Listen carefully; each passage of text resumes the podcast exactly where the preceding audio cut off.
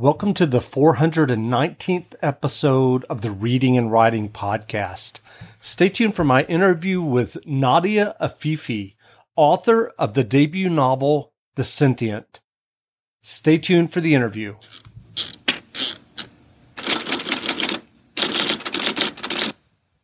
The Reading and Writing Podcast is brought to you by Libro FM. Libro.fm lets you purchase audiobooks directly from your favorite local bookstore. You can pick from more than 185,000 audiobooks, including bestsellers and recommendations from booksellers. You'll get the same audiobooks at the same price as the largest audiobook company out there, but you'll be part of a different story one that supports your local community and your local bookstore. If you're new to audiobooks, they're the perfect way to get more books into your busy life. You can listen during your commute, while doing chores, walking the dog, or just relaxing at home. All you need is a smartphone and the free Libro.fm app. If you already love audiobooks and don't know what to listen to next, check out recommendations and curated lists from people who know audiobooks best, your local bookseller. Here's your special offer from the Reading and Writing Podcast. Get two audiobooks for the price of one today with your first month of membership with the code RW Podcast at checkout. This offer is only valid for new members in Canada and the US. Check out Libro.fm today.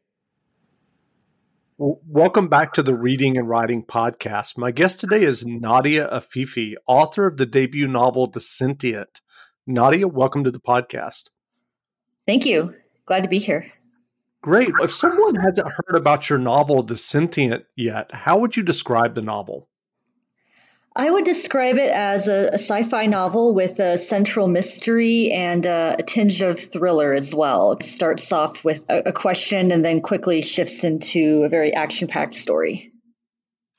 And do you remember the original idea or impetus that led you to write The Sentient? Yeah, I had a little bit of a contrarian uh, mindset when I was writing it. I love science fiction. And when you're writing a sci fi novel, you're always looking for a way to subvert a trope or present a story in a new way. And I'd always been interested in the idea of cloning. But if you look at most movies and popular culture in general, when you talk about cloning, it's always framed as a bad thing. Cloning is something we should not do. Dangerous things happen when uh, scientists try to play God and, and clone a human being. So that kind of formulated the idea for the sentient, where I wanted to tell a cloning story where cloning was not a negative thing. The problem really didn't come from trying to clone a person, it was more the opposition and, and the panic around cloning. So that fed into the plot of my novel where the main character gets assigned to a cloning project and quickly unravels a conspiracy to try to stop the cloning project from succeeding at any cost and trying to figure out who's behind it and why. And so, do you remember your earliest attempts at fiction? Early attempts? Um, mm-hmm. Yeah, when I was younger, I definitely tried to write a couple uh, little stories, usually based off of books that I had already read.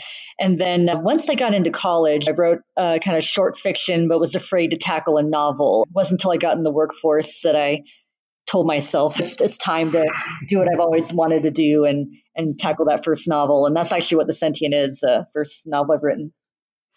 And how was that process? How did that process go for you? Obviously, it's published, but I was just wondering in terms of the actual writing process after you had written some short stories. A novel is definitely more challenging, both in terms of the time it takes to write one and also just managing the complexities and, and, and the entire plot of a novel. And I was definitely a bit of a rookie when I went into it. I didn't really take a lot of uh, writing workshops and classes. I just had this idea and I had a plot that kind of formulated in my head as I was going and just sit down after work and try to churn out a, a, chapter or two. And then I, I, was making a lot of rookie mistakes, like um, editing as I went along, trying to make every single page perfect, which wasted a lot of time, obviously. And eventually I got to the point where I needed to go back and really think about it and plot map the novel, have a clear storyline and different acts and what's going to happen in each chapter and once I did that, it was a breeze and I sped through to the end and then went through the whole querying process. And I don't know if uh,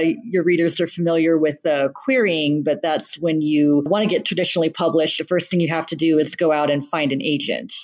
And I quickly learned that my book was not ready, it needed a lot more work and editing. And so that's when I really went back and learned some tricks and edited it properly and made it a more cohesive novel and then landed my agent and landed my book deal.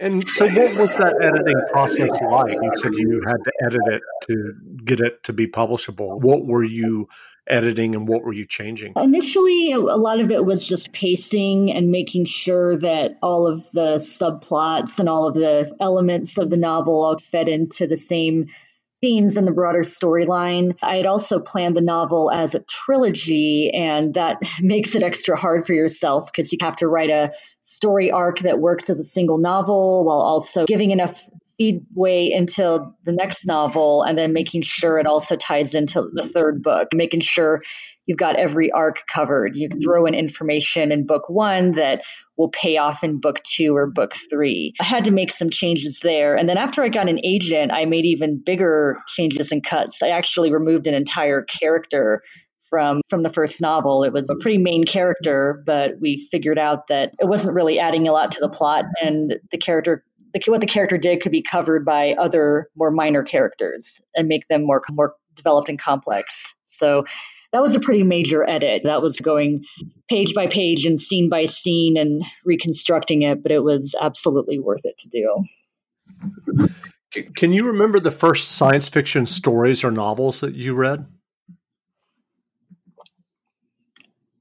First science fiction novels and stories. Wow, I'm going back. I read uh, I read Ursula Le Guin when I was younger, and in college I read Octavia Butler, and that was I, I loved her writing and just the way she tackled different kinds of stories. And I think seeing uh, female authors put their own turn on science fiction so early on was definitely a big inspiration for me. And I read some of the classics as well, Ray Bradbury, Fahrenheit 451, and so on. Sure.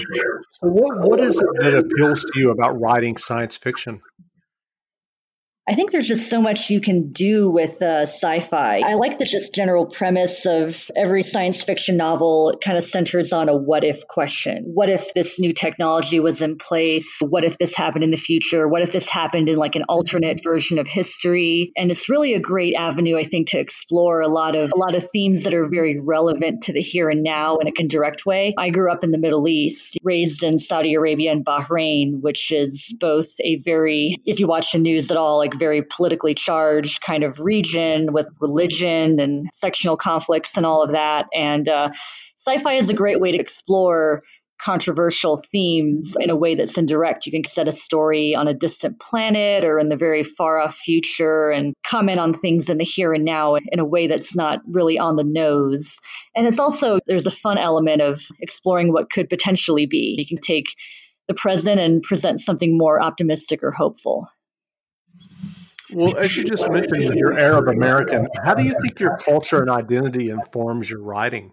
I think definitely in a lot of the themes that I cover. I wasn't raised in a very religious environment. Religion was obviously all around me. I think same with kind of social issues around women's rights. So those are themes that tend to crop up in almost every novel or story I try to. And I'm curious, not that you have to be the expert, but do you have a sense of science fiction in that region and in the Middle East? And is there much of a science fiction community and, and writers?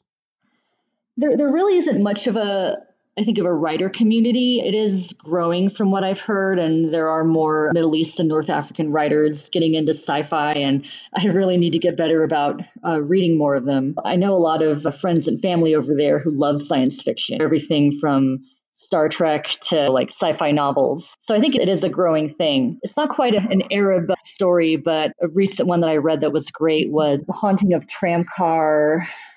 I forgot the number, uh, but by P. Deli- P. Clark, and it's actually set in like an alternate version of Cairo. That's a steampunk novel that has jinn or genies and a lot of kind of fantasy and sci-fi woven together. And I just thought it was so creative and different. You don't see a lot of science fiction novels set in the Middle East or with uh, Middle Eastern characters, and I think it'd be wonderful if uh, there was more of that in publishing. That's great.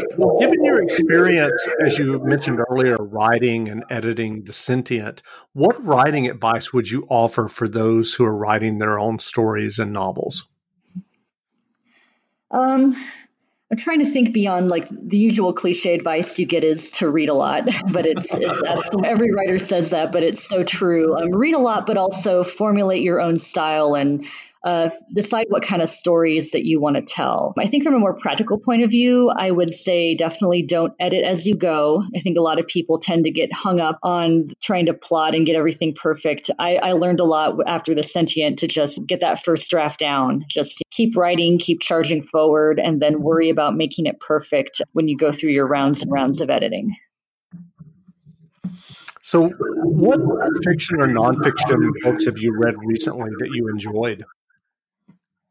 Oh man, I, I read so many books. I actually have a target to read about 100 books a year. Yeah, I did it for the last two years and I'm shooting to do it again this year. It's been challenging with a lot of writings. It's great, but the flip side of that is I sometimes have a hard time remembering everything that I've read because it just goes so quickly. I recently read The Testaments by Margaret Atwood, which is her sequel to The Handmaid's Tale, and I thought that was a great read. I also finished uh, The 10,000 Doors of January by Alix E. Harrow, which is a fantasy novel. Another really good one, just beautiful lyrical writing and a great style, great story. I guess on the nonfiction side, I read a really interesting book called Spook Science Tackles the Afterlife by Mary Roach. And that was a great one for me because it tied into some of the themes in the sentient around consciousness and death and so on. But it talks about how science has tried to look for evidence of life after death, things, everything from ghosts and spirits to looking at near death experiences and what happens to human consciousness. But yeah, if, if anyone on the podcast is interested in that kind of theme, that's a great book. That's great. So, are you working on another novel now? I am, yeah, working on two at the same time. I have the the sequel to The Sentient because I planned that as a trilogy, so I'm about a quarter of the way through that right now. Support for this podcast and the following message come from Corient. Corient provides wealth management services centered around you. They focus on exceeding your expectations and simplifying your life. Corient has been helping high achievers just like you enjoy their lives more fully, preserve their wealth, and provide for the people, causes, and communities they care about. As one of the largest integrated fee only registered investment advisors in the U.S., Corient has deeply experienced teams in 23 strategic locations. Corient has extensive knowledge spanning the full spectrum of planning, investing, lending, and money management disciplines. Leverage Corient's exclusive network of experts to craft custom solutions designed to help you reach your financial goals, no matter how complex they may be. Real wealth requires real solutions. For more information, connect with a wealth advisor today at corient.com. That's C O R I E N T.com. Corient.com. When you need mealtime inspiration, it's worth shopping Kroger, where you'll find over 30,000 mouthwatering choices that excite your inner foodie. And no matter what tasty choice you make, you'll enjoy our everyday low prices, plus extra ways to save, like digital coupons worth over $600 each week. You can also save up to $1 off per gallon at the pump with fuel points. More savings and more inspiring flavors make shopping Kroger worth it every time. Kroger, fresh for everyone. Fuel restrictions apply. And I also have an unrelated sci fi novel also in the works, and it's set in the Middle East this time. This one's in Beirut. And another sci fi thriller. Main character is a parkour racer, and she gets uh, locked into a kind of pharma drug dealing uh, conspiracy with a terrifying new drug that can actually alter a person's perception of time. Meets the character who's been affected by the drug and bent on revenge and gets pulled into that story. So, where can people find you online if they want to learn more about you and your novels? Sure. I have a website, www.nadiafifi.com. I have a blog up there that I try to keep fairly regularly, and it has uh, links to my short fiction and my books. And uh, I also have a Twitter handle um, at Nadoodles and a Facebook author page. Great. Again, we've been speaking with Nadia Afifi, author of the debut novel The Sentient. The novel is on sale now, so go buy a copy. And Nadia, thanks for doing this interview. Thank you. It's been great. And now stay tuned as author Nadia Afifi reads from her debut novel, The Sentient. The Sentient Chapter 1 Wilderness. The Green Line to Bedlam was the oldest train route through Westport, a clogged, aging artery through the city's industrial zone. Inside one of its trembling cars, Amira Valdez pressed her face against the cool window, exhaling with forced steadiness.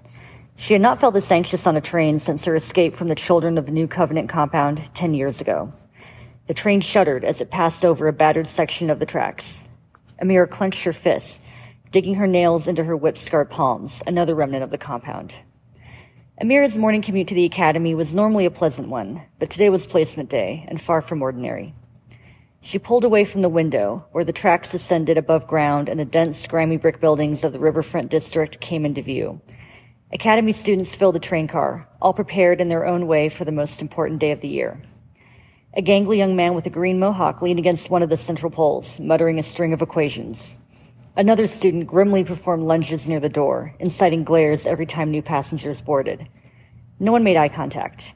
Talented students abounded at the academy, and assignments were limited. Assignments in space would be even rarer. Space. Her mentor, Dr. Mercer, called it the world above the world.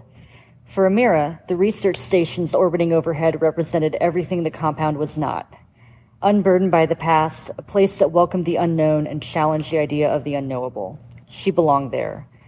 But if she failed to place well in the Aldwych district, the epicenter of the city of Westport's lower Earth orbit industry, today's exams would mercilessly destroy her dreams of working spaceside. Those countless hours she'd spend as a lonely child, hiding on the roof and searching the night sky for spacebound shuttles, would mean nothing.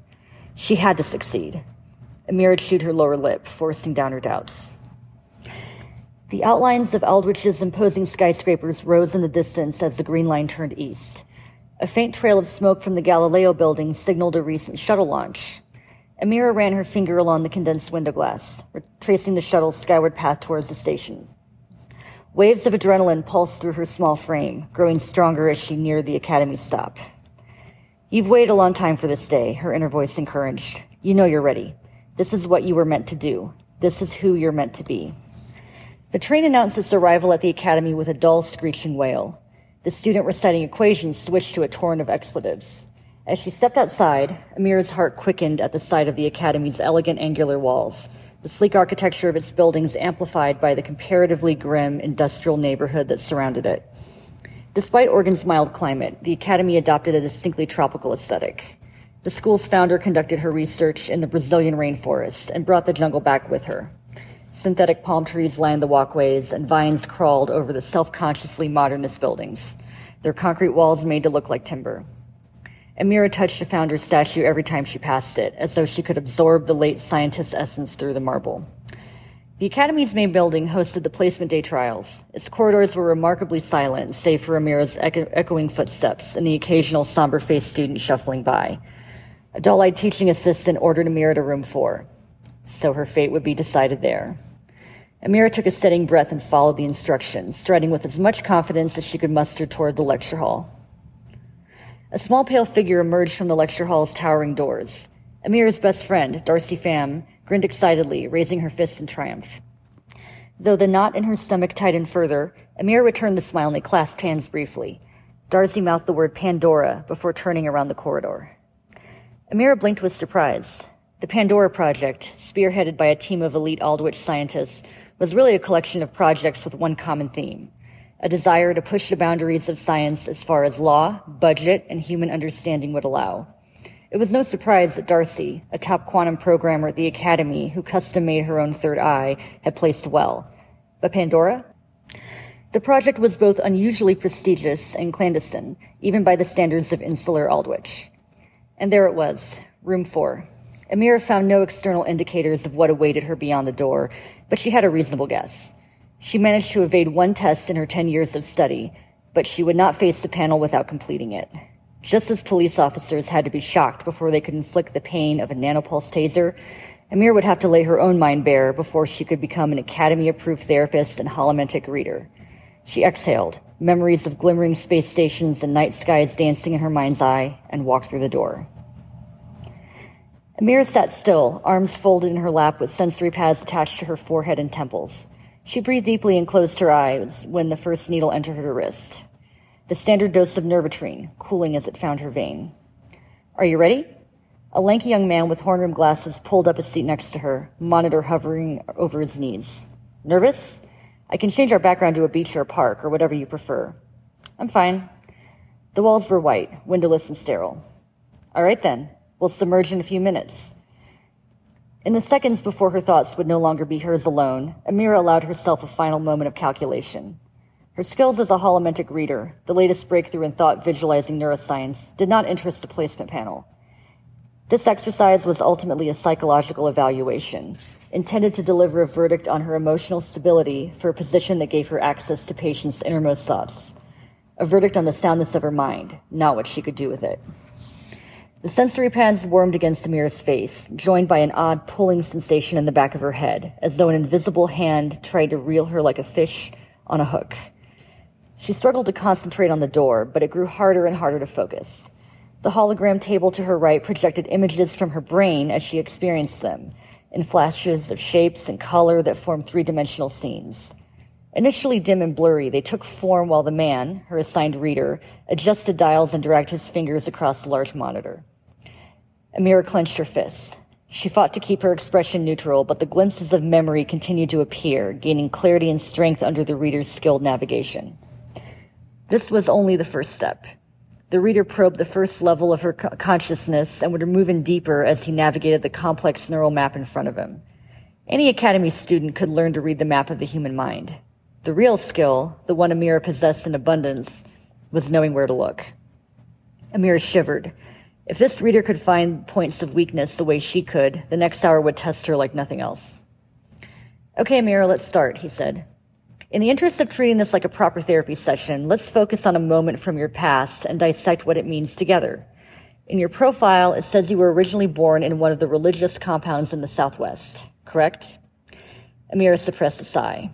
As she had dreaded, she would have to relive the compound, the epicenter of all her traumas, to pass her final test. Yes, she said. No sooner had the words escaped her lips, the tugging sensation returned. What do you think of when you remember life on the Children of the New Covenant? he asked. An open minded and vague question, a common tactic to start off a holomentic therapy session. Amira closed her eyes and centered her thoughts on the word compound. Other words darted into her thoughts as well, along with images and sounds of violence, of terror that, w- that would never leave her. But she resisted, struggling to focus on the word alone and not the memories it evoked. And there it was, clear and vivid on the nearby hologram, the compound at night. It gave off an otherworldly light from a distance, its pale round buildings glowing like craterless moons rising out of the Sonoran Valley. It was the only source of light for hundreds of miles on those typical nights marred by ashy clouds or smog from the western cities. Its inhabitants left those cities generations ago to escape the modern world's liberties and license, but civilization still found ways to reach them. With the luxury of distance and time between her and, pla- and her place of birth, Amira let herself see the unsettling beauty of the place, the hushed calm that descended over the desert when the sunlight dissolved over the mountains. The solar power that fueled the compound left the pathways and low buildings glowing with an eerie bluish light at night. But Amira knew the secret lives that existed within each of those orb-like houses, the hidden violence and despair contained within every wall, the way people disappeared, never to be spoken of again except in quiet whispers, the way women and girls barely ranked above livestock, a means to an end. Her face grew clammy at the sight of the barbed wires around the compound walls, and she pushed the image aside with effort, closing her eyes. Her heart quickened as sound replaced sight, screams and cries from old punishments. The burning of chim- chimera, warm and thick in her throat at the start of the passage ceremony. Another tug in her head. The scene in the hologram shifted to a young girl with long black hair. No older than 13, the girl shivered on her knees in a small shed, she lifted her shaking hands to gaze at her palms, which were raw and bleeding in thin trails onto the floor. Amira, are you okay? The man's voice, so distant, cut through her thundering heartbeat. Amira swallowed and nodded. Biting her lip in frustration, she redirected her thoughts to her first image of the compound at night, but she could feel the man probing deeper into her thought patterns, the sensors warming slightly against her temples. Okay, let's focus on that memory for a minute. I see a lot of fear activated around the prelimbic cortex, a very conditioned fear, of course. Why, why are you in that small place and what brought you there? Amira's mouth went dry. This was the first night she tried to escape, and the punishment was predictably severe. She had spent months building her resolve to leave, knowing the consequences of failure, and then she had failed. Residual pain flashed across her palms, and she balled her fists. Opening her eyes, Amira could see the images in the hologram shifting again, from the shed to a large crowd in a clearing. Most were children or teenagers, wrapped and bright eyed, flanked by stony faced adults in long black coats. No trees or clouds shielded them from a fierce sun, though shadows from nearby hills stretched in their direction. The gathering. Amira grimaced, trying to redirect her thoughts to the shed, to the smell of blood and fear, but it was too late. The gathering? the man asked with interest, dragging his fingers along the words that appeared on his monitor. What does that mean? Is that what I'm looking at right now? He's good, Amira thought. He knew when to prod further and follow an idea, and when to hold back on what he suspected to be true. They were moving closer together toward a defining moment, one that ultimately brought her to this very room. A moment she never wanted the Academy or anyone to expose. She dug her fingernails into her palms.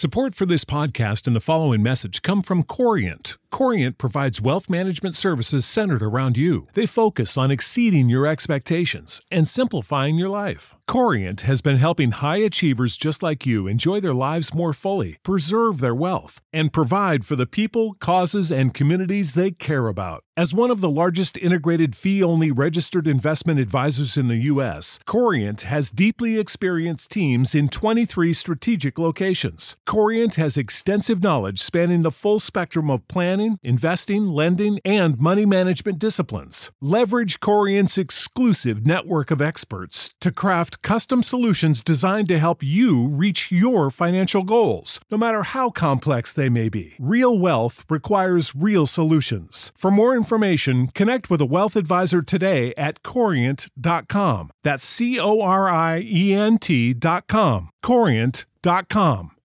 You know how to book flights and hotels. All you're missing is a tool to plan the travel experiences you'll have once you arrive. That's why you need Viator. Book guided tours, activities, excursions, and more in one place to make your trip truly unforgettable. Viator has over 300,000 travel experiences to choose from. Everything from simple tours to extreme adventures and all the niche, interesting stuff in between. So you can plan something that everyone you're traveling with will enjoy. Real traveler reviews give the inside scoop from people who've already been on the experiences you're considering. So you can plan with confidence. Free cancellation helps you plan for the unexpected. And 24 7 customer support means you can travel worry free. Download the Viator app now and use code Viator10 for 10% off your first booking in the app. Find travel experiences for you. Do more with Viator.